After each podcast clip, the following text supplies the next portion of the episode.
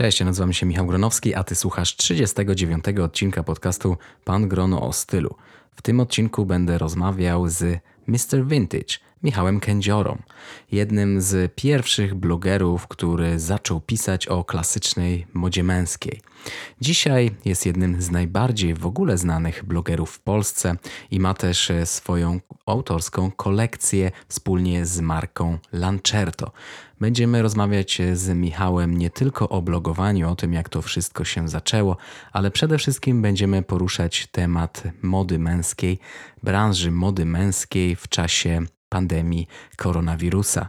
Jak to wszystko się zmieni, kiedy już koronawirus opuści nas i będziemy mogli normalnie żyć. Czy ta normalność będzie taka sama, jaka była przedtem, czy jednak coś na stałe zmieni się i zupełnie nasze przyzwyczajenia zakupowe związane z kupowaniem odzieży, ale nie tylko, się zmienią. I właśnie o tym chciałbym w tym odcinku najbardziej porozmawiać, bo jest to coś, co mnie już od jakiegoś czasu nurtuje. Czy będziemy cały czas kupować w sklepach? Czy może przerzucimy się na jakąś inną formę zakupów? Już nie przedłużając, zapraszam do słuchania. Pan Grono o stylu. Poznaj tajniki swobodnej elegancji i metody rozsądnego budowania garderoby. Zaprasza Michał Gronowski.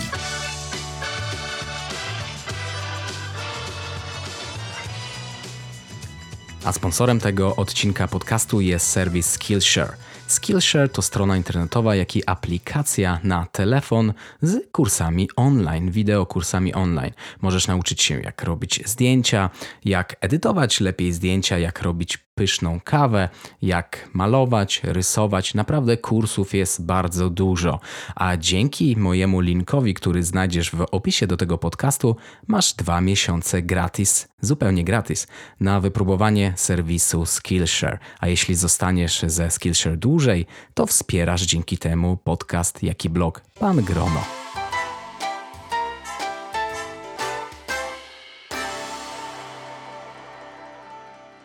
Cześć Michał. Cześć. Michał, dla większości znany jesteś jako Mr. Vintage. Ma, prowadzisz bloga o klasycznej modzie męskiej. Powiedz mi, jak to w ogóle wszystko się zaczęło? Jak w ogóle wpadł, wpadłeś na pomysł, żeby pisać o czymś tak bardzo niszowym? E, w moim przypadku to było tak, że to było taka klasyczna zasada, jak czegoś nie ma na rynku, to zrób to sam. Mhm. E, I ja pamiętam, że wtedy to było mniej więcej 11-12 lat temu. E, zacząłem już bardzo aktywnie korzystać mm, z internetu, a ponieważ moda była jednym z takich moich głównych zainteresowań, no to zacząłem w internecie szukać. No portale o modzie już wtedy były, natomiast mhm. jakby powiedzieć mało interesujące ale wtedy bardzo mi się spodobała formuła blogów, które e, zaczęły wtedy dopiero powstawać. Nie mówię wyłącznie o tych o modzie, ale ogólnie o blogach, filmowe blogi, muzyczne. Wszędzie tam, gdzie mm, pojawiała się jakaś subiektywna opinia, bo okay. to jest coś, czego brakowało na portalach, czy nawet w jakichś branżowych czasopismach. Że jak nie było dobrego autora, to, to, to, to czasem nie chciało się aż takiej opinii czytać, więc zacząłem wtedy szukać Y, blogów o modzie. O modzie męskiej wtedy y, chyba w Polsce nie było jeszcze żadnego. Chwilę po tym powstał dopiero blog Wojtka Szarskiego, Makaroni Tomato. Natomiast wtedy, kiedy ja zacząłem szukać, no to już było sporo blogów o, o modzie damskiej. I tak sobie zacząłem te blogi czytać y, przez parę tygodni, czy może nawet miesięcy. A ty szukałeś takich informacji o modzie klasycznej od razu, czy była to też taka moda casualowa, codzienna? Yy, wiesz co, chyba jedna i druga kategoria, więc ja nie byłem jakoś tak nastawiony na tą bardziej elegancką modę. E, natomiast wtedy chyba w Polsce nie było żadnego bloga, z tego co ja koja kojarzę. Dlatego tak, taka myśl się pojawiła, ale to już było wtedy, kiedy, kiedy czytałem blog Wojtka Szarskiego. Mhm. Natomiast Wojtek głównie pisał właśnie o tej e, tak zwanej klasycznej męskiej elegancji, mm, co niespecjalnie jakby do mojego stylu pasowało, jakby z przyjemnością czytałem tego bloga, bo, bo styl pisania Wojtka był bardzo przyjemny i generalnie to była jakaś taka nowość na, na tym polskim rynku internetowym. Ale już jakby ta, ta stylistyka, czy to, co, co pokazywał, niespecjalnie do mnie trafiało. Więc mhm. dalej szukałem tych blogów, ale, ale wtedy jakoś nic, nic kolejnego nie powstawało i tak się pojawiła myśl, a może ja sam sobie założę e, bloga takiego, jakiego ja sam chciałbym czytać, a może y, znajdą się czytelnicy, którzy mają podobny gust. No i rzeczywiście tak, tak się stało. A jaki wtedy miałeś styl, jak zaczynałeś?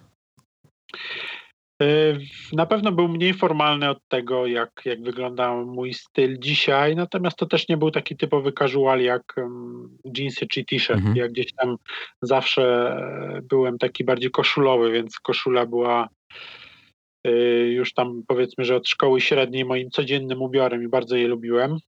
Natomiast one były bardziej casualowe niż te, które teraz noszę dużo więcej było chinosów, tego mhm. typu spodni, ale generalnie nie, był tak, nie była to jakaś taka duża przepaść, że wtedy, kiedy zacząłem pisać e, bloga, to, to byłem zupełnym laikiem, e, a teraz to wygląda zupełnie inaczej. Wiadomo, że ten styl ewoluował. Mhm. No właśnie teraz e, czasami odchodzisz właśnie od tej klasycznej męskiej elegancji i wprowadzasz jakieś takie casualowe stylizacje też do, na swój blog i do swojego stylu.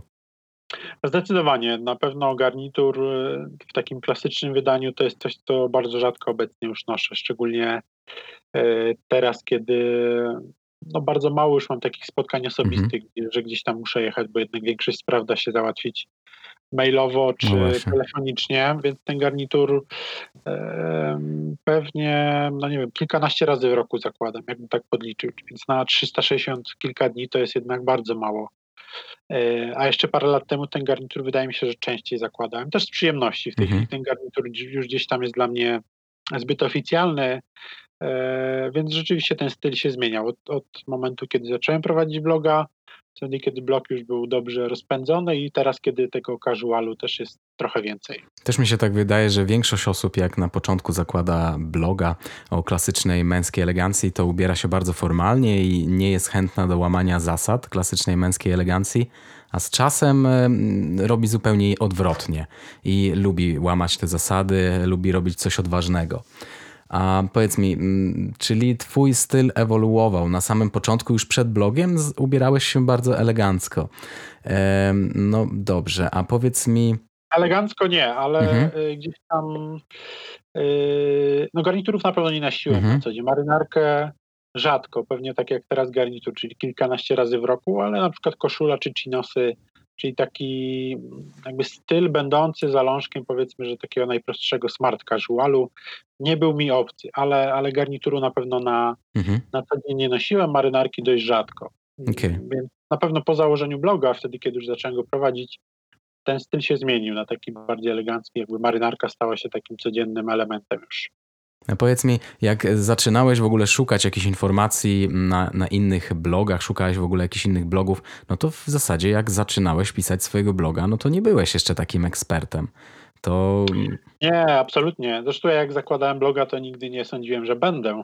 Mhm. To też no, tak, tak to się fajnie rozwinęło, że mm, to, co tworzyłem, w sensie wpisy, sesje zdjęciowe, dość szybko znalazło grono odbiorców i co więcej, ci odbiorcy jakby zaczęli mnie postrzegać jako eksperta. Ja gdzieś tam cały czas tą swoją wiedzę, którą miałem, bo, bo jakby w branży odzieżowej pracowałem wcześniej wiele lat, więc mm -hmm.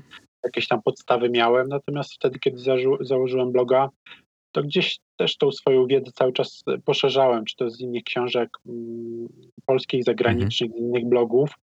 E, I, I, starałem się to ubierać w fajne słowa, i wydaje mi się, że czytelnicy to doceniali i dość szybko gdzieś tam zaczęli mnie postrzegać jako eksperta. Co było dla mnie zaskoczeniem. Okej, a powiedz mi, y, co robiłeś w ogóle przed tym, y, zanim zacząłeś zawodowo prowadzić bloga? Bo w tym momencie jest to Twoje w zasadzie już takie mm, zadanie na 100%. Już y, blog jest w zasadzie twoją, Twoim źródłem utrzymania, prawda? Tak, tak. Teraz w maju za, za parę dni minie 7 lat, od kiedy założyłem działalność gospodarczą i, i stałem się takim, można powiedzieć, pełnoetatowym, jednoosobowym blogerem, jednoosobową firmą. Więc bardzo szybko to, to, to 7 lat minęło. E, a ja wcześniej pracowałem w różnych sklepach związanych z modą męską głównie. E, mhm. To była, zaczynałem od marki Reserved, to było chyba na pierwszym roku studiów zaocznych i bardzo dobrze ten okres wspominam. Później A co była... studiowałeś? Ja studiowałem inżynierię produkcji na Politechnice, więc taki kierunek -hmm. bardzo techniczny, niezwiązany zupełnie z tym, co lubię i co robię. Więc jak w przypadku wielu -hmm. osób, studia okazały się zupełnie nie, nieprzydatne w tym, co, co robię teraz na co dzień. E, ale później była marka Wistula, też bardzo dobrze ten czas wspominam, więc to już było gdzieś tam zetknięcie się z e, dobrymi tkaninami, z producentami tkanin z Włoch, e, z takim no, klasycznym, eleganckim stylem, bo wtedy jeszcze Wistula inaczej wyglądała niż teraz. No tak. E, I to była też no, trochę inna jakość, bardziej, no, bardziej premium niż teraz. E, I no teraz jest też dużo więcej casualów w Istuli. Wtedy chyba były tylko garnitury. Tak, tak. Wtedy gdzieś tam zaczynało się dopiero takie rzeczy jak swetry z logo Wistula, mhm. czy koszule casualowe, bo wtedy, kiedy ja mm, zaczynałem pracę w Wistuli, no to takim głównym asortymentem no to były garnitury. E, nawet marynarek nie było tak dużo, jak jest teraz. Więc ten, to się wydaje, że to jest zaledwie 12 lat chyba ja, 12 lat temu pracowałem mhm. w Istuli, e, że to jest to stosunkowo nieduży, nieduży czas, a, a jednak przez te 12 lat bardzo dużo się zmieniło w tej naszej polskiej modzie i też w modzie światowej, bo jednak ta marki, które były typowo garniturowe, już dzisiaj raczej takie nie są. Wistula jest właśnie jednym z takich przykładów. Mhm. A później po Wistuli jeszcze pracowałem w takiej marce niemieckiej Camel Active. To jest taka marka o takim stylu ja bym powiedział, podróżniczo mm. To chyba w tym momencie w Royal Collection można spotkać tę markę. E, tak, tak. Między innymi oni dość, dość mocną są marką na rynku niemieckim, bo to jest ich główny kanał dystrybucji, ale w Polsce też miały bardzo wielu e, sympatyków, mimo dość wysokich cen. E, I tą, tą współpracę z tą marką też bardzo mile wspominam. No i właśnie jak już pracowałem dla tej marki Camel Active, to wtedy założyłem bloga. No i tego bloga już prowadziłem po prostu po godzinach, w weekendy, a cały czas pracowałem jeszcze na etacie. A twoi pracodawcy wiedzieli, że piszesz takiego bloga? Yy, nie. nie. Akurat yy, jeśli chodzi o markę Camel Active, to yy, blog założyłem gdzieś tam pod koniec mojej mhm. pracy dla nich, więc wtedy jakby nikomu się tym nie chwaliłem, oni też o tym nie wiedzieli.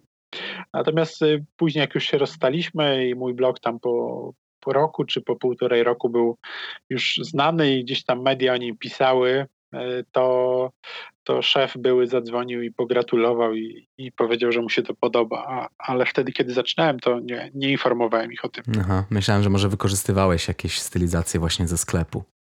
E, nie, nie, nie. Wtedy jakby nie, nie przyszło mi to nawet do, do głowy.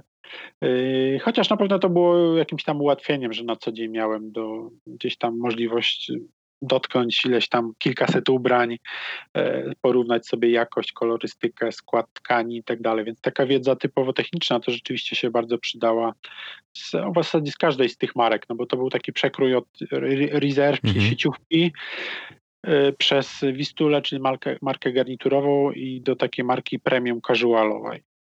Mhm. No i zupełnie też inni klienci.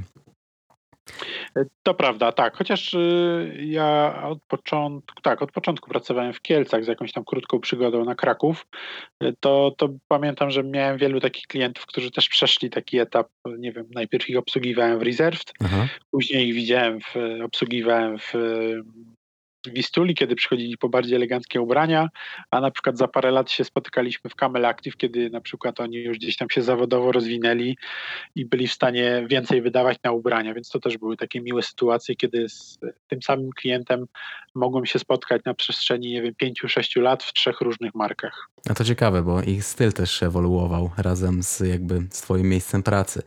A powiedz mi, jakie w ogóle były reakcje czytelników, kiedy zaczynałeś pisać bloga? No bo tak naprawdę facet, który pisze o modzie, a tym bardziej o takiej bardziej klasycznej modzie, no to była wtedy nowość. No teraz e, dla wielu też jest to szokujące, że w ogóle mężczyzna może interesować się modą, bo E, ja mówię ze swojego doświadczenia. Jak czasami wprowadzam jakieś takie odstępstwa od klasycznej mody męskiej, e, na przykład dla mnie jest to klasyczne, że nie nosi się do loafersów skarpetek, ale wciąż słucham, koment czytam komentarze na moim kanale na YouTube czy na blogu, że no to jest okropne, że jak można coś takiego robić. A jak to było, jak ty zaczynałeś pisać bloga? Czy, czy miałeś takie oburzo komentarze oburzonych mężczyzn, że jak to może facet y, pisać o modzie? Nie, ja miałem to szczęście, że bardzo mało miałem takich nieprzychylnych komentarzy na początku, zresztą do dnia dzisiejszego, e, więc y, wydaje mi się, że ten styl, który gdzieś tam promowałem, promuję, nie jest aż tak bardzo kontrowersyjny, by wywoływać takie mm, takie komentarze. Chociaż pamiętam, że jak zaczynałem prowadzić bloga, e, jak zakładałem czerwone czy jakieś takie ognisto-pomarańczowe chinosy, to jest coś, czego wtedy nie było na ulicach. Dzisiaj to nikogo nie dziwi, bo to można w każdym sklepie kupić, e, ale wtedy, kiedy ja mm, zaczynałem prowadzić bloga, czyli 10 lat temu, to jednak te, te stylizacje bardzo mocno się wyróżniały na ulicy, więc zdarzały się czasem jakieś komentarze, ale to, to bardzo rzadko i nie na tyle, żeby mnie jakoś tam zniechęcały. Okej, okay, czyli masz szczęście, że nie masz takich hejterów.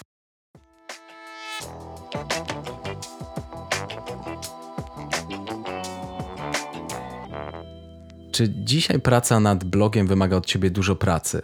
Wiele osób uważa, że blogowanie to jest taka lekka i przyjemna praca, a no, ja sam wiem, że to nie jest tak. Ja akurat nie robię bloga tak na 100%, jest to jakby dodatek do tego, co robię na co dzień, ale no, no wymaga to siedzenia nawet nad jakimś wpisem e, na bloga paru godzin, trzeba zrobić zdjęcia. Jak to, jak to wygląda teraz u ciebie? Czy blog pochłania ci naprawdę, blog pochłania ci bardzo dużo czasu, czy, czy nie? Tak, tak. Pochłania bardzo dużo czasu. To jest pewnie kilkanaście godzin dziennie nawet, e, więc chciałbym, żeby pochłaniał mniej, ale niestety pochłania dużo, bo to jest tak naprawdę, no, poza tym, że praca na taki klasyczny cały etat, to w tym całym etacie jest wiele funkcji, o których czytelnicy czy ci, którzy gdzieś tam to z boku śledzą, e, nie zdają sobie sprawy z tego, bo tak naprawdę no, ty zajmujesz się całą obsługą mailową swojej firmy. Tych maili czasem jest codziennie kilkadziesiąt, trzeba na to podpisywać. To są maile przeróżne od czytelników, którzy chcą o coś zapytać i wypada im e, odpisać, bo, bo skoro chcesz utrzymywać aktywny, dobry kontakt z nimi, to trzeba o to dbać i jak o coś cię zapytają, to im odpisać. Są to też kontakty z przeróżnymi firmami, agencjami, gdzie też nie możesz tego zaniedbać i nie wiem, odpisać na coś po tygodniu, e, czy odpisać zdawkowo niezbyt uprzejmie, bo, bo to gdzieś tam opinia o tym się roznosi. A ty wszystko robisz e, cały czas sam. Tak, tak, mhm. tak. Ja jestem w zasadzie taką osobą, która od początku, no poza oczywiście sesjami zdjęciowymi, to tutaj już korzystam z mm, profesjonalnego fotografa, gdzie dostaję już gotowe zdjęcia po, po obróbce, natomiast y, wszystko inne mm, samodzielnie, czyli kontakty z potencjalnymi reklamodawcami, negocjacje, umowy, podpisywanie tych umów, skanowanie, wysyłanie, no wszystkie te sprawy takie nudne, administracyjne, typu wystawianie faktur, kontakt z księgową, to, co to tak naprawdę czasem mocno zniechęca, jeśli chodzi o taką mhm. pracę twórczą, bo ja ja jestem taką osobą, która no, lubi pracę kreatywną, lubię, nie wiem, wymyślać stylistykę e, sesji zdjęciowych, to co na siebie założę, czy o czym chciałbym czytelnikom napisać, jaki zrobić poradnik. Natomiast wszystkie te sprawy takie administracyjne E, zabierają dużo czasu, one nie są widoczne przez czytelników czy przez osoby, które nas śledzą w social mediach, e, a one zabierają mnóstwo czasu, więc tych, tych takich codziennych obowiązków przy blogu, szczególnie takim blogu prowadzonym e, profesjonalnie jest, jest naprawdę mnóstwo. No a poza blogiem jest jeszcze wiele innych takich spraw zawodowych. Ja, ja prowadzę też czasem szkolenia, więc też trzeba na to poświęcić dużo czasu. Też y, mam współpracę taką długą już z marką Lancerta, więc to też są takie rzeczy, które y, mhm. wymagają po prostu czasu. Więc no w moim przypadku jest to cały etat plus jeszcze parę, parę godzin. A od zawsze robiłeś e, zdjęcia z profesjonalnym fotografem, czy kiedyś e, robiłeś sobie sam zdjęcia i sam je obrabiałeś? Sam, tak. To te czasy e, nie wstydzę się ich, ale mhm. już do tych zdjęć nie chciałbym wracać, bo one były słabe po prostu jakościowo. To były zdjęcia robione amatorskim aparatem ze statywu, więc mhm. te pierwsze chyba półtora roku, czy nie mniej więcej rok działalności bloga to były zdjęcia robione w taki sposób. I później gdzieś tam się pojawiały takie już osoby, które najpierw taki chłopak, który bardzo amatorsko się zajmował fotografią, no ale już był w stanie mi zrobić zdjęcie, już nie musiałem tego statywu używać. Mhm. E, no i później już się pojawili tacy zawodowi mm, fotografowie, z którymi gdzieś tam się na swojej drodze zawodowej spotkałem i podjąłem się z, podjęli się współpracy ze mną.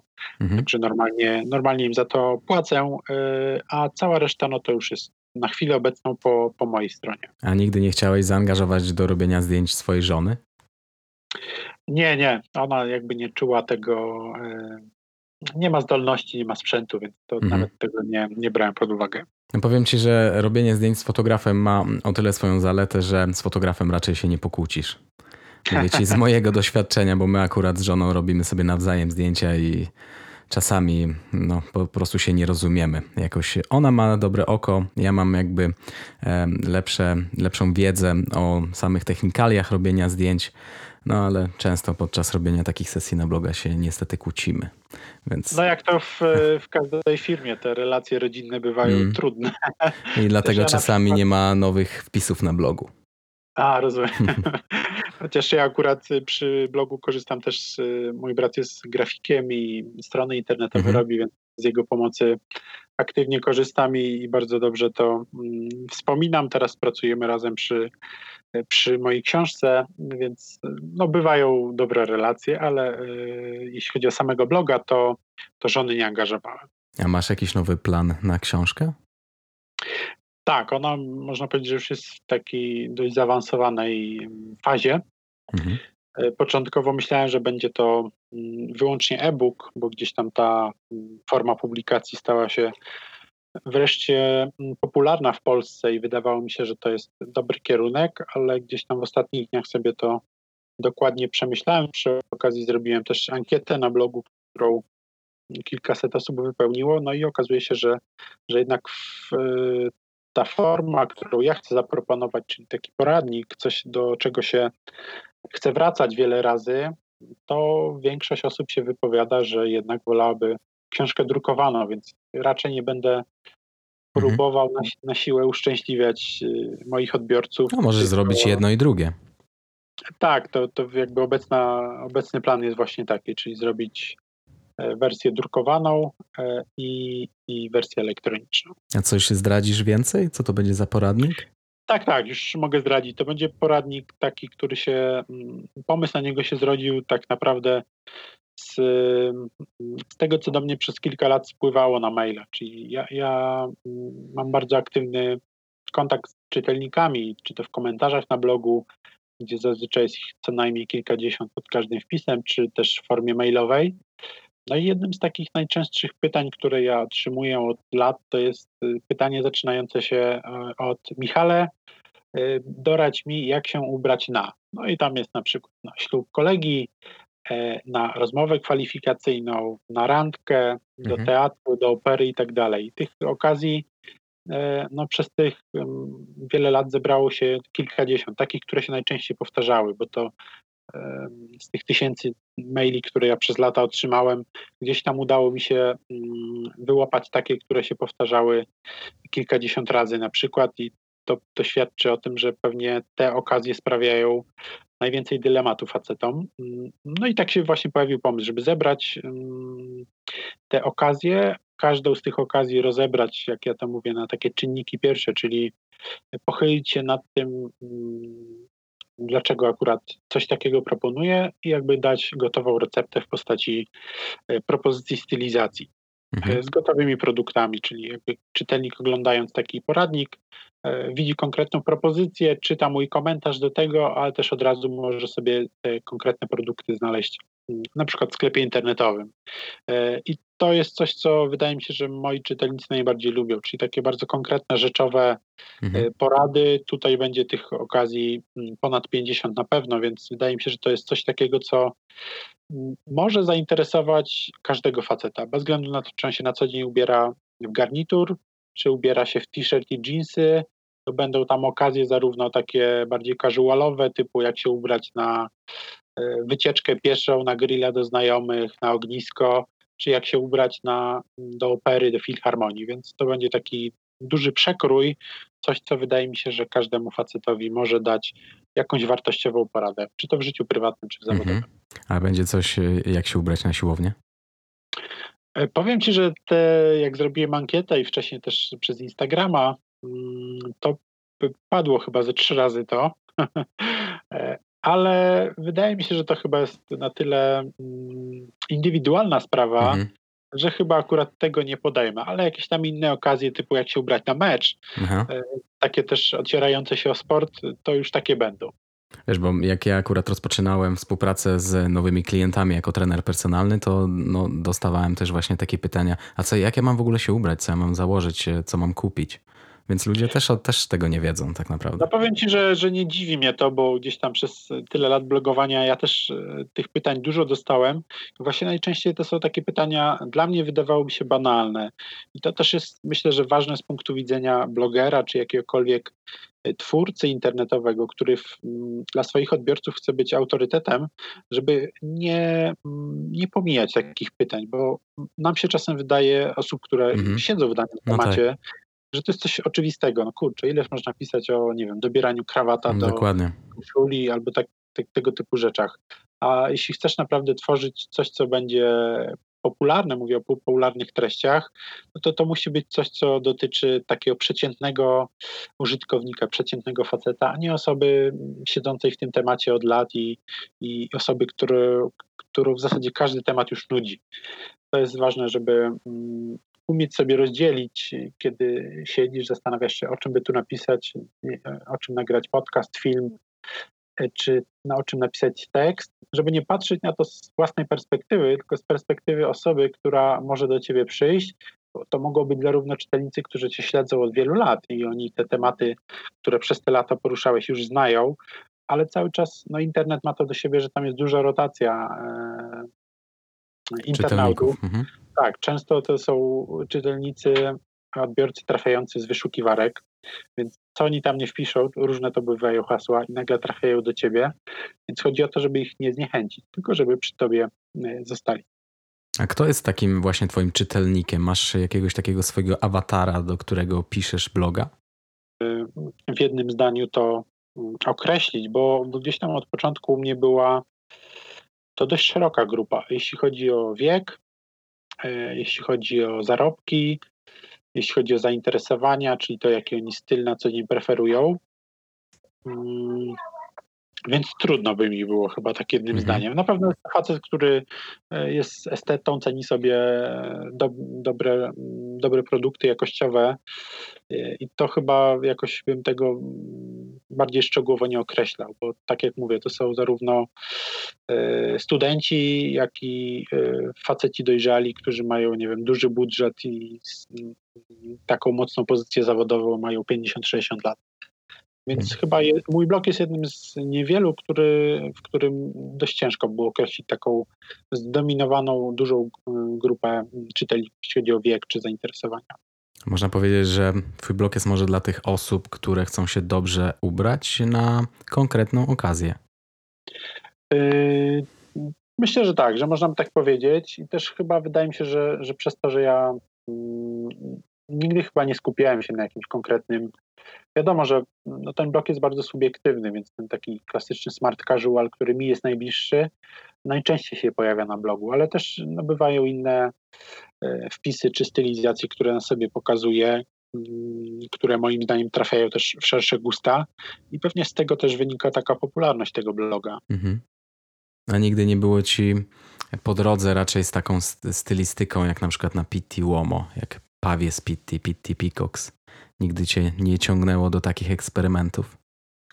Aż tak mocno nie, chociaż y, w, w tej dziesięcioletniej historii bloga mm, pojawiały się też takie bardziej odważniejsze stylizacje, natomiast one aż tak nie są mi bliskie, więc staram się pokazywać najczęściej to, co jest bliskie mojemu codziennemu stylowi. Myślę, że to jest bardzo wiarygodne i mm, i czytelnicy też chyba najlepiej czują, czują ten styl, czyli taki, który no z jednej strony jest elegancki, ale też nie jest tak sztywniacki jak, y, no jak wiele y, blogów, które są bardziej niszowe. Są fajne i prezentują dobry styl, ale są bardziej niszowe.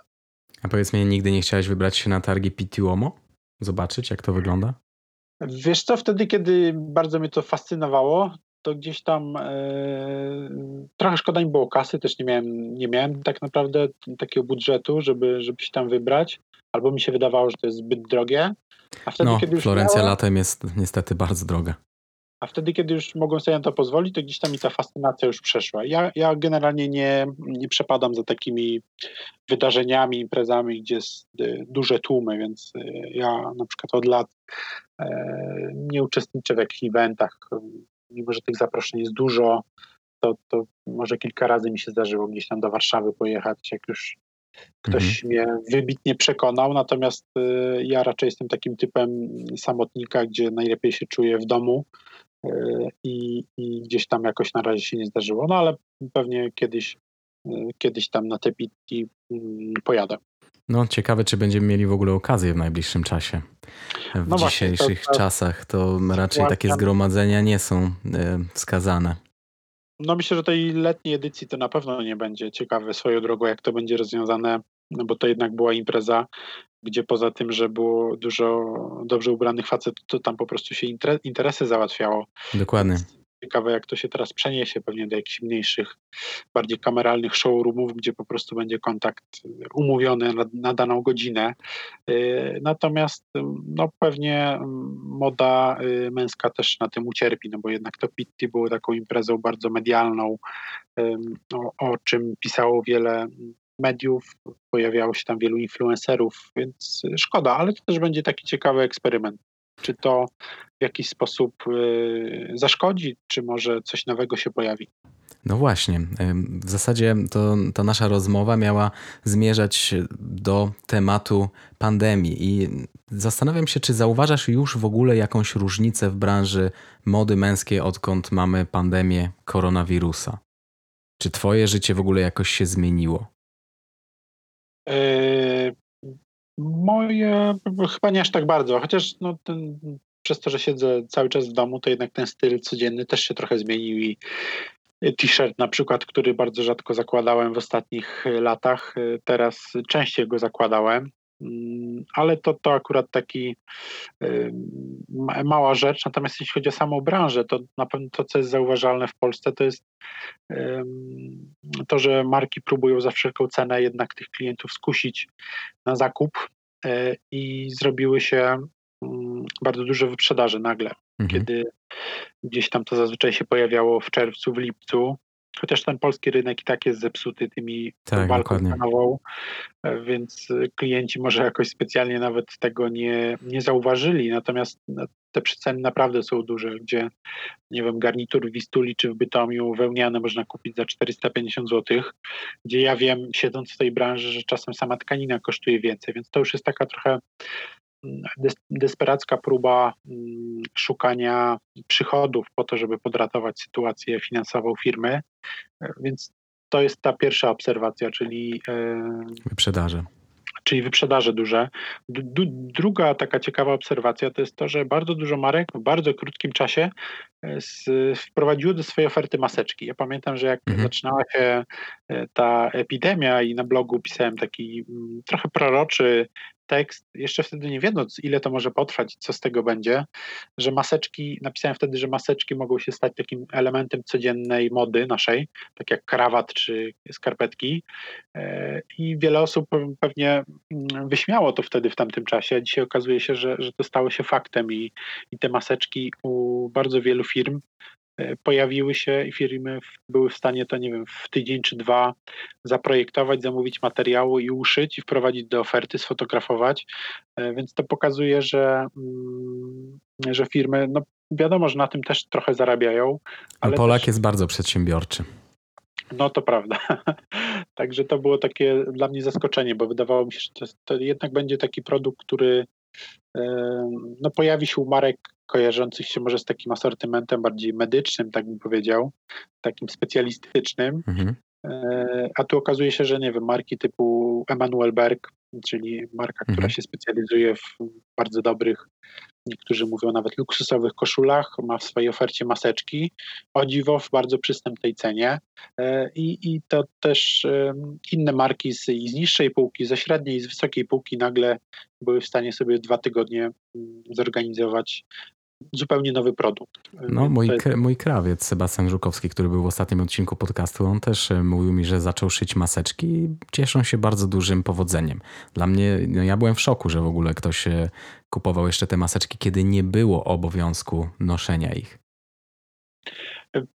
No rzeczywiście, tego jest w tej chwili dużo. To, to mm, można by to porównać do sytuacji sprzed mniej więcej 10 lat z poszetkami, kiedy mhm. one E, nie było ich w ogóle, nagle się pojawiały w jednym, w dwóch sklepach i, i później rok czy dwa lata później miało je wszystkie w zasadzie marki e, związane z tą męską elegancją. Mówię o polskim rynku, mhm. bo gdzieś tam na świecie to było. Więc te maseczki są taką ciekawą nowością.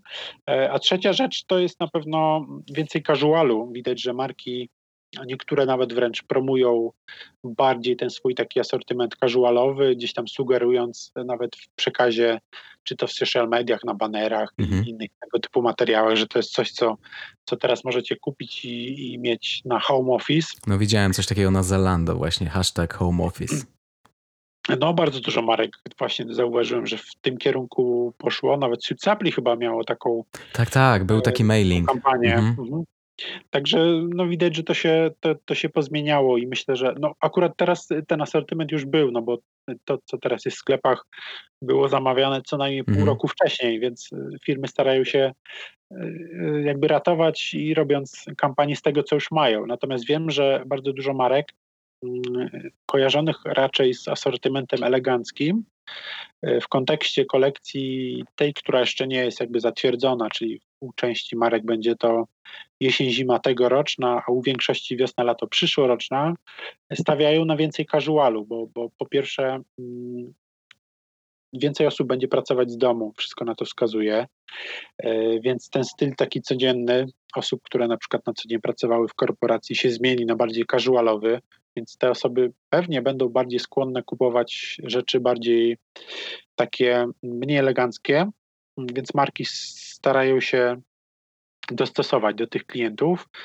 E, no a z drugiej strony też e, no ten styl mm, zmienił się, no bo skoro ludzie siedzieli tyle lat, tyle e, tygodni w domu i, i nagle polubili, nie wiem, dzień inny dresy, tego typu mm, produkty, to, to już ciężko będzie sprzedać, nie wiem, marynarkę za 1000 zł, czy, czy garnitur za 2000. Więc... Będą sprzedawać takie marynarki, które dobrze wyglądają na Skype'ie albo na Teams. tak. I bez spodni. No, może się będą kończyć na, na poziomie guzika górnego i będą o połowę mniej kosztować. Nie, żartuję oczywiście, ale myślę, że czekają nas duże zmiany, szczególnie w przypadku marek które gdzieś tam przez lata e, się skupiały właśnie na tej klasycznej męskiej elegancji. Zresztą to już widać u tych mhm. marek e, luksusowych typu Ermenegildo Zenia, e, wszystkie te marki takie premium z rynku włoskiego, one już kilka lat temu się przestawiły na, na klienta, który jest w stanie, nie wiem, zapłacić za spodnie dresowe 1000 zł, albo i więcej nawet u, u tych marek typu Brunello Cucinelli, więc to już widać było mm, w Europie od kilku lat. W Polsce wydaje mi się, że teraz te marki, które nam się kojarzyły z garniturami, też, też pójdą w taką odzież bardziej casualową. No to już od jakiegoś czasu jest właśnie zauważalne, jak wcześniej mówiliśmy a propos na przykład e, Wistuli. Zresztą no, marka, z którą ty współpracujesz, Lancerto, oni też jak zaczynali swoją sprzedaż, no to tylko sprzedawali garnitury, prawda? A w tym tak. momencie mają Jeansy i koszulki polo i t-shirty. Rzeczywiście, Lancerto jest dobrym przykładem, bo oni, oni przez wiele lat się kojarzyli wyłącznie z garniturami, w tym się specjalizowali, to sobie mm, sami szyli, później się pojawiły koszule, krawaty i taki asortyment e, komplementarny, e, ale już od wielu miesięcy co, co chwilę wprowadzają coś nowego i są to, nie wiem, shorty, y, t-shirty, mm, teraz będą bluzy z kapturem, więc to taki asortyment typowo casualowy i no nie rozwijaliby tego, gdyby to się nie sprzedawało, więc ten klient też, y, nawet jeśli na co dzień nosi garnitury, no to często bywa tak, że on chce jakby od tej samej marki mieć na przykład bluzę z kapturem i tak, tak to w tej chwili taki jest myślę, że kierunek na, na polskim rynku, że tego casualu będzie u niektórych marek nawet pół na pół. Czyli no tak. połowa bardziej elegancka, mhm. połowa bardziej casualowa. Czyli no tak. tak. jak na, na przykład teraz wygląda Wistula. Jeszcze 10 lat temu Wistula tak nie wyglądała, teraz e, wydaje mi się, że to jest mniej więcej pół na pół, czyli taki asortyment casualowy to jest połowa kolekcji, i asortyment elegancki to jest druga połowa. No i dzięki temu Wistula trafia do każdego. Do kogoś, kto ubiera się niekoniecznie elegancko, ale też do tego, który potrzebuje garnitury do pracy. A powiedz mi, jak e, uważasz, że co jeszcze w ogóle się zmieni w naszym życiu, czy w branży mody męskiej, jeśli już koronawirus zniknie z naszego codziennego życia. Oprócz tego, że będziemy więcej pracować w domu, że będzie więcej casualu w modzie męskiej, co, co myślisz, że jeszcze może się zmienić? No jak już nie będziemy mieli obowiązku noszenia maseczek. Wydaje mi się, że może się zmienić generalnie podejście do kupowania, w sensie takim, że będziemy po prostu mniej kupować, e, bo mm, wiele takich sygnałów teraz do mnie docierało od czytelników czy od osób, z którymi gdzieś tam e, w branży się znamy, że e, te dwa miesiące, kiedy siedzieliśmy w domach, wielu osobom pokazało, że, że to, co mają w szafie, w zupełności im wystarcza do tego, żeby mm, dobrze się ubierać na co dzień i już nie trzeba, nie wiem, kupować sobie e, nowej garni nowego garnituru czy nowej marynarki co miesiąc, tylko wystarczy, nie wiem, dwa razy w roku albo i w ogóle przez rok nic nie kupować i też nic, nic złego się nie stanie. E, to też będzie wynikać z tego, że wiele osób e, może mieć niestabilną sytuację finansową, czy straci pracę, czy mhm. będzie zagrożona, więc to, to też może być tak, ale też coraz więcej się mówi o ekologii w kontekście kupowania ubrań mm, w sieciówkach. To, to, to ma duże znaczenie, bo bywa tak, że to są ubrania na jeden, dwa założenia i one później lądują w kontenerach. Y, a coraz więcej się mówi o tej ekologii, więc myślę, że. Mm, że ludzie będą kupować raz, a dobrze, lepszej jakości, tak, tak, więc to na pewno jest y, większy problem, tak mi się wydaje, chociaż nie wiem, może to jest jakieś takie tylko moje przekonanie, że gorzej będą mieć teraz marki sieciowe, które gdzieś tam żyją z tej szybkiej mody, y, niż marki takie pozycjonowane wyżej, które rzeczywiście skupiają się na tym, żeby to było starannie odszyte z dobrych tkanin, w dobrych warunkach. Mm, no ale z drugiej strony gdzieś tam zawsze to się rozbija o to, że Polak polski klient jednak lubi niskie ceny, lubi promocje i to, to jednak czasem e, kończy się na tym, że on może mówić o tym, że ceni sobie produkty ekologiczne i to jak marki, mhm. gdzie to produkują w Polsce czy, czy w Azji, a jak przychodzi co do czego, to jednak wybiera produkt, który po prostu mu się podoba, który jest tani albo który jest w dobrej cenie. No różnie to może być. A czy będziemy więcej kupować online? O to na pewno. To też jest taka zmiana, o której warto powiedzieć, bo już teraz, e, jak gdzieś tam czytam mm, wyniki e, tych spółek, które muszą je publikować, czyli na przykład tych notowanych na giełdzie papierów wartościowych, to tam już widać, że e, ten miesiąc, kiedy sklepy stacjonarne były zamknięte, pokazało, że sprzedaż online potrafi wzrosnąć dwu, trzykrotnie, więc wielu klientów po pierwsze się do tego przyzwyczai, już nie będzie czuło potrzeby iść do galerii handlowej, e, a po drugie jest to po prostu wygodne, więc a, a jeszcze trzeci, trzeci aspekt, e, gdzieś tam ta obawa o to, że gdzieś tam można się czymś za, za, zakazić, u wielu klientów może być, może pozostać w głowie i oni będą woleli jednak zamówić sobie to kurierem. A czy uważasz, że firmy już teraz e, dostosowane są do tego dobrze, żeby sprzedawać online? Większość firm odzieżowych branży mody męskiej. Mm, w Polsce wydaje mi się, że, że jeszcze nie jest aż tak e, dobrze. Zresztą wiele firm pewnie się teraz przy okazji tej epidemii obudziło z ręką w nocniku, bo e, no jednak większość firm miała już te sklepy internetowe, ale one były traktowane po macoszemu. Są ja firmy, też mam takie wrażenie którym te sklepy internetowe generowały, nie wiem, 2, 3 czy 5% y, przychodu. To, to, to jest mikroskala tak naprawdę, gdzie u wielu zagranicznych firm te sklepy stacjonarne jeden sklep internetowy generuje mniej więcej obroty pół na pół, czyli połowa przychodów to jest sklep internetowy, połowa sklepy stacjonarne. U nas w Polsce gdzieś tam cały czas y, firmy inwestowały duże pieniądze w otwieranie kolejnych sklepów, po to, żeby przypadkiem konkurencja nie, nie podkupiła im lokalizacji i woleli otworzyć kolejny sklep, na przykład w tym samym mieście, tylko po to, żeby zablokować konkurencję, żeby konkurencja się tam nie otworzyła. To były czasem takie mało racjonalne decyzje, które teraz dopiero w przypadku kryzysu tak dużego dadzą im naprawdę po tyłku finansowo i wiele firm zacznie inaczej myśleć o sprzedaży online, bo to, że teraz e, wiele polskich sklepów internetowych wygląda tragicznie. To, jak tam jest sfotografowany produkt, Dokładnie. to jak podane są wymiary, bo w ogóle tych wymiarów nie ma. Nie ma czasem tam jakichkolwiek zachęt do tego, żeby klienta skusić E, do, do zakupu online, więc teraz to no, firmy robią wszystko, żeby nadrobić te stracone lata. A to nie da się tak w miesiąc wszystkiego zrobić, ale wydaje mi się, że te, te, ten um, asortyment y, będzie w, modowy zdecydowanie częściej kupowany online teraz. No to zgadza się, że bardzo dużo firm właśnie teraz y, walczy o to, żeby sprzedawać więcej online, bo ja akurat zgłosiłem się do osoby, która pracuje nad moją stroną internetową i on mówi, że teraz y, no niestety nie może mi zrobić czegoś na mojej stronie, bo akurat ma dużo pracy związanej z robieniem sklepów internetowych dla wielu, dla wielu firm. Tak, no najgorzej mają te firmy, które w ogóle nie miały sklepu internetowego, i nagle straciły te obroty do zera tak naprawdę. Hmm. Takim przykładem w Polsce jest na przykład TK Maxx, który mm, ten brytyjski ma sklepy stacjonarne, ale ma też sklep internetowy. W Polsce oni działali wyłącznie w galeriach handlowych, więc kilkadziesiąt zamkniętych sklepów stacjonarnych spadek obrotów do zera. No to, to jeszcze powiem, ogromne sklepy, które tak, mają bardzo powiem, wysokie czynsze. Że nie chciałbym być w skórze dyrektora finansowego takiej firmy, e, no ale to pokazuje, że jednak trzeba dywersyfikować swoje przychody bez względu na branżę i bez względu na, na kanały dystrybucji i w przypadku no, branży odzieżowej wydaje się, że ten e, kanał online jest bardzo perspektywiczny i to na pewno będzie bardzo dynamicznie rosło w najbliższych latach jeszcze. A czy ty sam chętnie kupujesz online? E, w zasadzie wyłącznie. Mhm.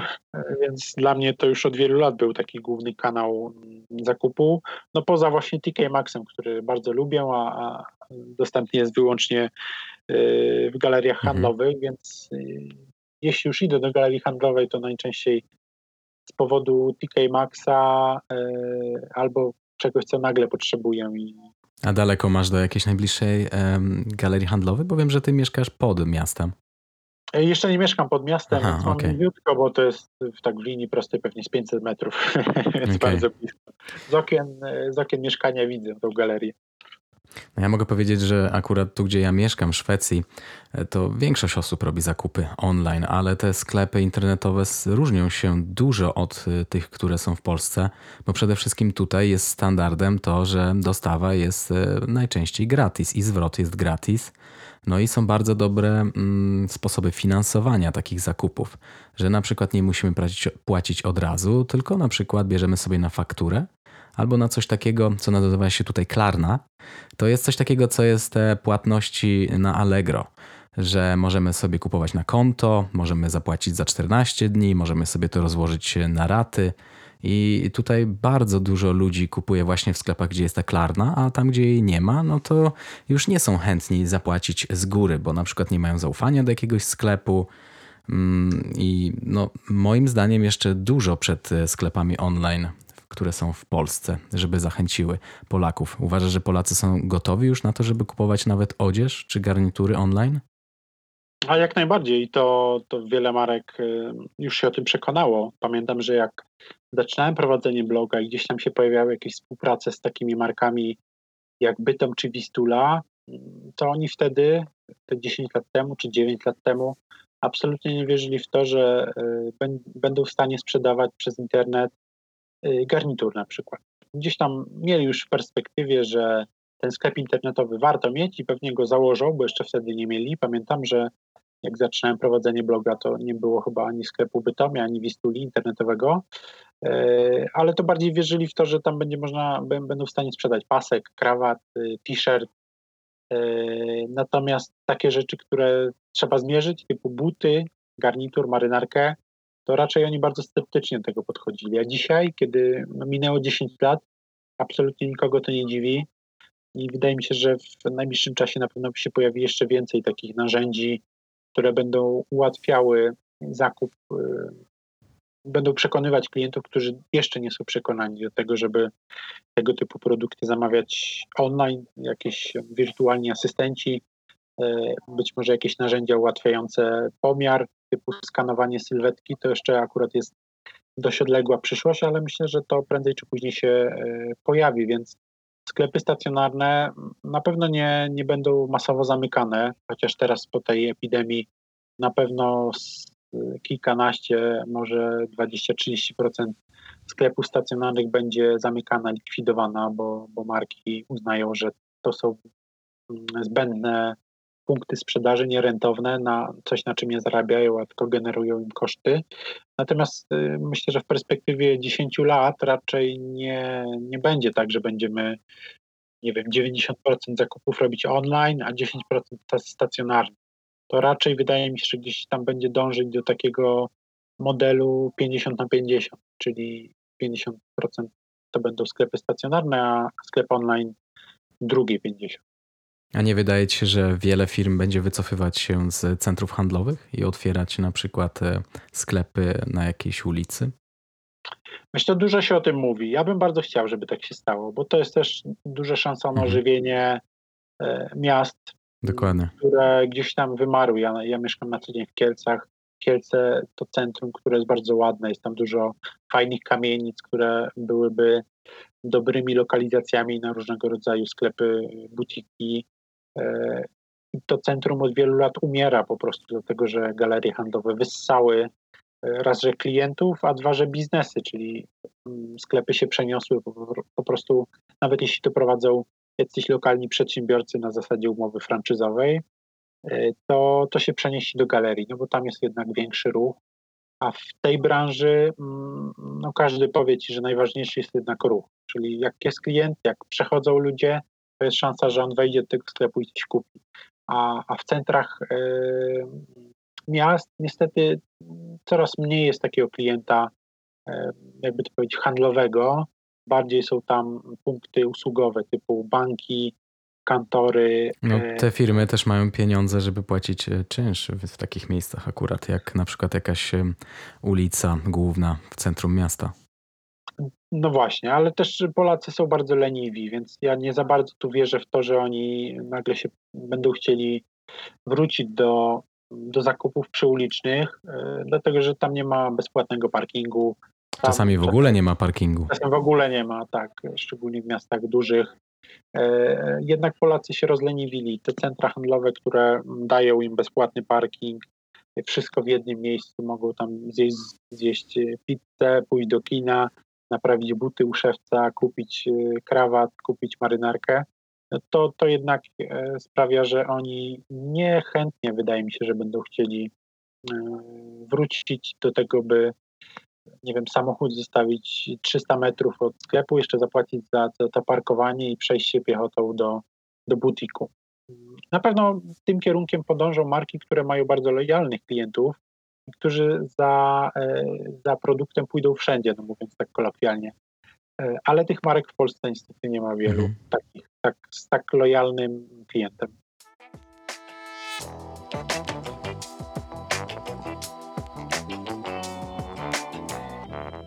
Okay, a teraz chciałbym porozmawiać o czymś zupełnie odmiennym od Twojego bloga, bo Ty od jakiegoś czasu, widzę to na Twoim Instagramie, pokazujesz, jak remontujesz dom. Czy to jest e, może Twoja przyszłość blogowania? Będziesz e, e, blogował o do it yourself, o majsterkowaniu, o wystroju wnętrz? Bo no, ja bym Cię akurat widział w tej roli. No, wielu czytelników. Powiem Ci, że niektóre y, takie treści, które pokazują na Instagramie, bo tam głównie y, ten remont pokazuję, y, cieszą się czasem większym, zazwyczaj większym większą popularnością niż to, co robię na co dzień, czyli moda. E, więc takie sygnały płyną też od czytelników. Sam też się nad tym zastanawiam, ale jakoś nie mogę się za to zabrać, ale gdzieś tam powoli w głowie kiełkuje pomysł na, na taką książkę zupełnie związaną z tematyką modową, czyli właśnie bardziej remontową, ale to jeszcze za wcześnie by o tym mówić. Gdyby ten pomysł wypalił, no to wtedy na pewno był jakiś taki impuls, by zająć się również tym tak na stałe w sensie bloga czy kanałów social media, bo w tej chwili na blogu jest wyłącznie moda i ta tematyka jest fajna, nadal ją lubię, ale e, ja wiem, że każdy jakiś taki nowy, nowa dziedzina, nowy temat powoduje, że raz, że trafiają nowi e, odbiorcy, nowi czytelnicy, a dwa, że ci dotychczasowi też coś nowego dostają. Jeśli to jest na dobrym poziomie, jeśli to jest ciekawe, to bywa często też tak, że nawet jeśli ktoś się specjalnie tym interesuje, ma na, na myśli na przykład remonty, y, ale jeśli to jest podane w taki przystępny, rzeczowy sposób, to nagle okazuje się, że to jest dla niego interesujące i wciągające. I tak też było właśnie z tym, co zacząłem pokazywać na Instagramie. Początkowo wydawało mi się to bardzo niszowe, a nagle się okazuje, że ma bardzo wielu y, fanów, którzy czekają, kiedy coś kolejnego pokażę. Wiesz, bo nawet osoby, które nie mają domu, tylko mieszkają na przykład w mieszkaniu, e, no też mogą coś u ciebie zauważyć e, ciekawego. Tak, tym bardziej, że to jest pokazywane tak z perspektywy, ja często to powtarzam, amatora, że ja nie jestem mhm nie czuję się ekspertem w tych sprawach i, i, często wręcz zachęcam do tego, żeby poczytać sobie coś więcej na ten temat, jeśli ktoś to chce zrobić super profesjonalnie. Y, ale wydaje mi się, że też takich mm, właśnie takich treści brakuje w internecie. To znaczy nie brakuje portali, blogów czy kanałów YouTube'owych, gdzie jest taka bardzo specjalistyczna wiedza, nie wiem, stolarska, murarska y, i takie bardzo wąskie dziedziny y, tej szeroko rozumianej tematyki remontowej, ale żeby to było takie podane w przystępny sposób, zahaczające o takie totalne podstawy z wykorzystaniem podstawowych narzędzi, że nie trzeba mieć, nie wiem, szlifierki za 3000 czy specjalistycznej piły za 2000, tylko można to zrobić ręcznymi narzędziami. Więc ja, ja też tak staram się pokazywać e, to, jak ja rzeczywiście to robię. E, I myślę, że to też spowodowało, że, że te treści są tak popularne u mnie na kanale e, Instagramowym. A mógłbyś coś więcej powiedzieć o tym domu, nad którym pracujesz? Z którego roku to jest dom?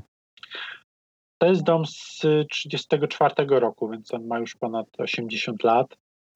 Ten remont długo się ciągnie, bo już prawie 5 lat, więc już mam trochę dość go, ale jakoś nie mieliśmy takiego mm, impulsu, w sensie, że musieliśmy opuścić mieszkanie e, e, i mieliśmy konkretny termin, więc dlatego to się tak długo ciągnie. Poza tym, e, no ja zazwyczaj tam jeżdżę raz w tygodniu, więc biorąc pod uwagę to, że większość prac wykonuję własnoręcznie, tych takich już wykończeniowych, no to niestety to się tak ciągnie. Z domami starymi tak jest, że tam zawsze coś jest do zrobienia, ale mm, no mam nadzieję, że w te wakacje już się tam na stałe przeprowadzimy i, i że ten pomysł nam się spodoba, bo, bo yy, ja i żona całe życie mieszkamy w bloku, więc to będzie jakaś tam nowość dla nas.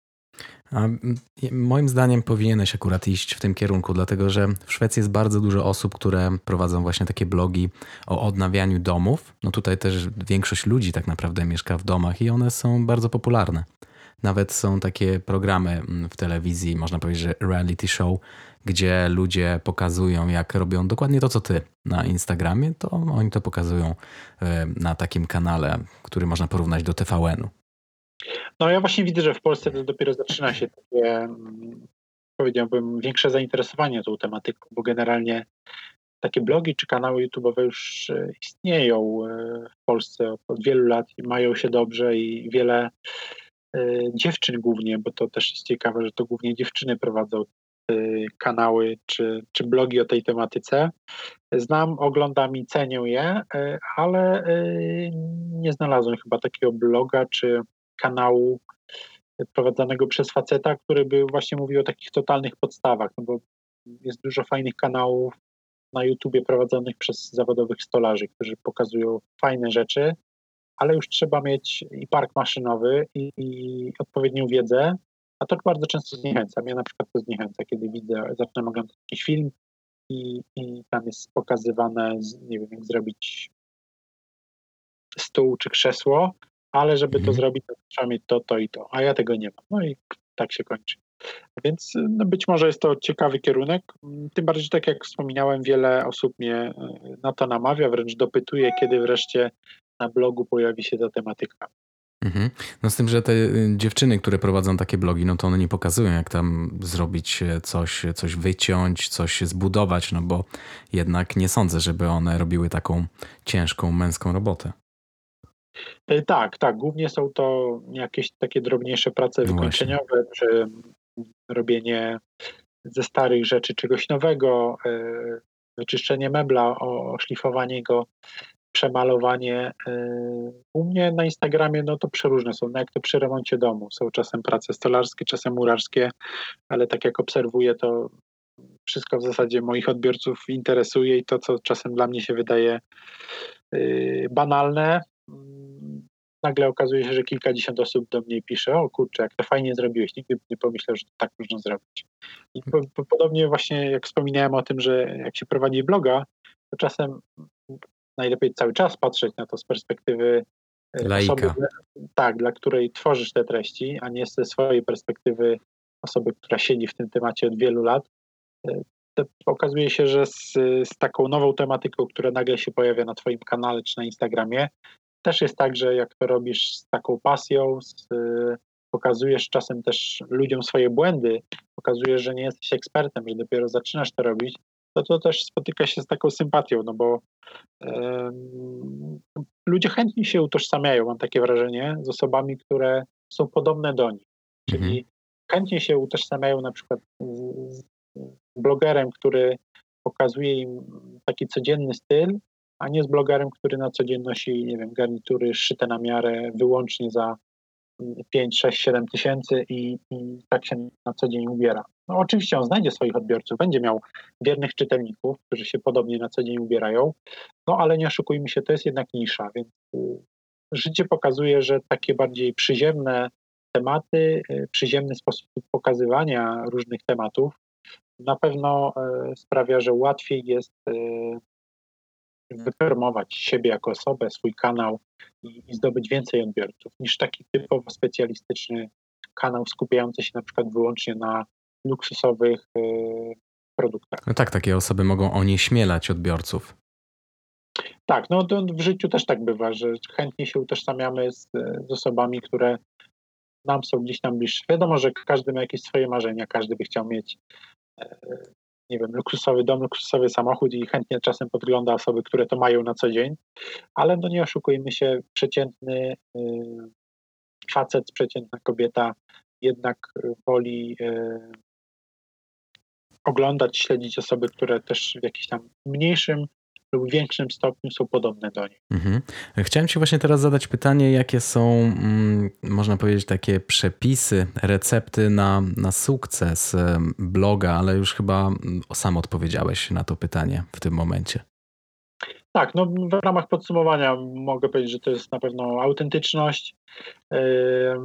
Na pewno ważną rzeczą też jest to, szczególnie wtedy, kiedy na blogu się pojawiają różne współprace komercyjne, żeby jasno o tym informować, bo czytelnicy myślę, że nie mają nic przeciwko wtedy, kiedy e, podejmujesz jakąś współpracę z marką, która rzeczywiście jest Ci bliska, która ma asortyment, który Ty i tak e, przez lata polecałeś i cenisz sobie daną markę czy dany produkt, tylko trzeba jasno o tym informować, że to jest wpis sponsorowany, czy to jest wpis, który powstał ze współpracy z taką i z taką marką, więc y, autentyczność, y, szczerość, y, no i tworzenie rzeczy ciekawych, tak mówiąc najogólniej, czyli żeby jeśli ktoś tworzy filmy, żeby one rzeczywiście były wciągające, żeby dawały coś wartościowego dla, dla odbiorcy, bez względu na to, czy mówimy o filmiku, który pokazuje, jak zawiązać krawat, czy o filmiku, który pokazuje, jak wyszlifować szafę. Myślę, że w każdej dziedzinie życia, w każdej tematyce można znaleźć ciekawe ciekawe rzeczy do pokazania mhm. odbiorcom. A czy ciebie będziemy widzieć na YouTubie?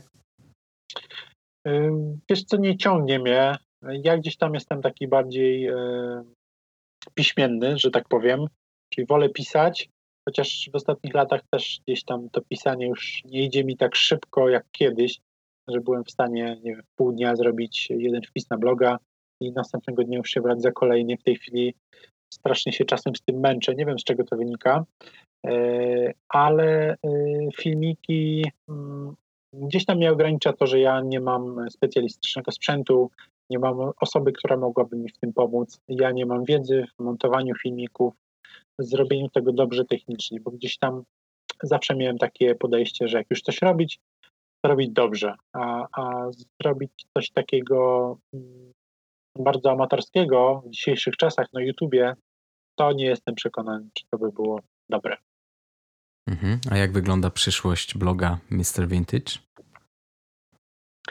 E, wydaje mi się, że trudno tutaj mówić o czymś nowym, czyli po prostu ja zamierzam robić to, co dotychczas wychodziło mi najlepiej i mam nadzieję, że na to nadal będą mm, chętni do czytania tego, chociaż trochę te preferencje się w ostatnich latach zmieniają i na pewno więcej internautów woli e, oglądać coś w postaci filmu czy podcastu, mniej czytać, mm, ale wydaje mi się, że, że i tak biorąc pod uwagę to, że udało mi się od paru lat utrzymać e, dużą grupę czytelników wokół bloga. To jest duży sukces i, wydaje mi się, że nie będę chyba na siłę próbował jakieś nowości wprowadzać.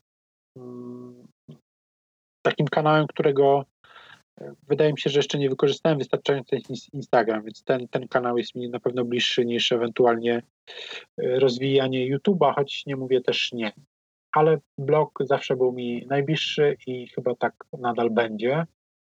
E, tym bardziej, że mm, jak patrzę na to, co się dzieje na rynku, na przykład polskim, gdzie w ostatnim roku zniknęły z rynku takie czasopisma jak Esquire, Playboy, e, teraz e, tydzień temu, czy tam dwa tygodnie temu Logo podjęły decyzję, że zamykają, zamykają się, to pokazuje, że ci czytelnicy, którzy kupowali mm, tego typu czasopisma, żeby sobie poczytać, wiadomo, że tam były też sesje zdjęciowe, też gdzieś tam będą szukać takich zamienników, więc mam nadzieję, że blogi nadal dobre, jakościowe blogi e, mają bez, bez, e, bez problemu szansę życia. Mhm. A Michał, powiedz, kiedy będzie Twoja książka już na rynku? Chciałbym przed wakacjami się z tym wyrobić, więc myślę, że już niedługo dokładnego terminu jeszcze nie podam.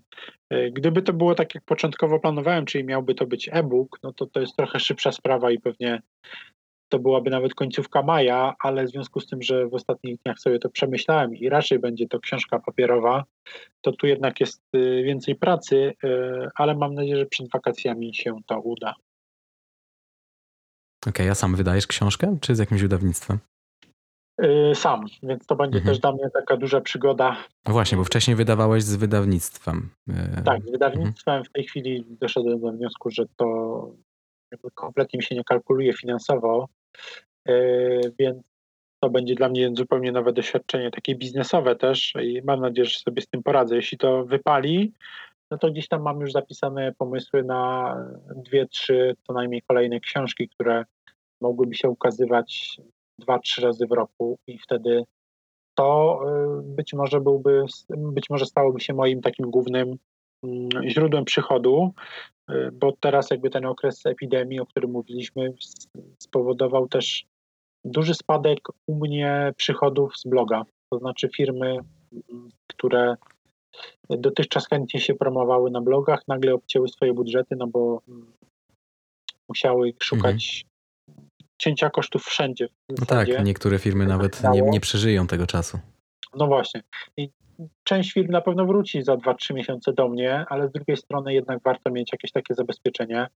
Yy, nie ukrywam, że dla mnie też byłoby to bardzo komfortowe, kiedy ja mógłbym sobie zrobić takie duże 2-3 projekty w roku, na przykład dwie książki wydać, poświęcić na to dużo czasu, no bo to jest jednak bardzo pracochłonne, żeby to zrobić na dobrym poziomie, e, ale mając w perspektywie, że to rzeczywiście daje mi e, przychody e, no, porównywalne z taką normalną blogową działalnością, gdzie, gdzie to było dotychczas takim głównym źródłem przychodu. Więc jeśli by się to udało, no to dla mnie to była wymarzona, wymarzona rzecz.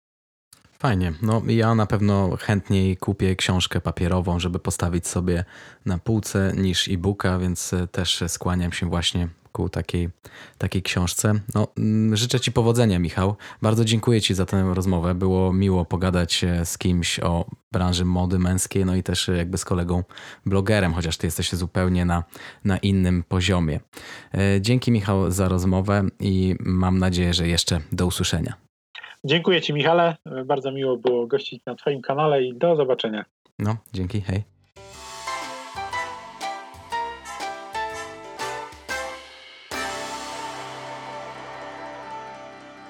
W tym odcinku mieliśmy blogera, ale jakiś czas temu robiłem wywiad z moim krawcem, z barberem, z profesjonalnym patyniarzem obuwia, z miłośnikiem perfum i jestem ciekaw, która z tych osób, który z tych wywiadów był najciekawszy. Dajcie znać na przykład w komentarzach pod wpisem na Facebooku, czy na przykład na Instagramie. A jeśli macie jakieś osoby, z którymi chętnie chcielibyście usłyszeć wywiadu w następnym odcinku podcastu Pan Grono o stylu, dajcie mi znać na maila michalmałpa.pangrono.pl Subskrybuj podcast Pan Grono o stylu w swoim telefonie, by nie przegapić żadnego odcinka. Po więcej informacji odwiedź stronę www.pangrono.pl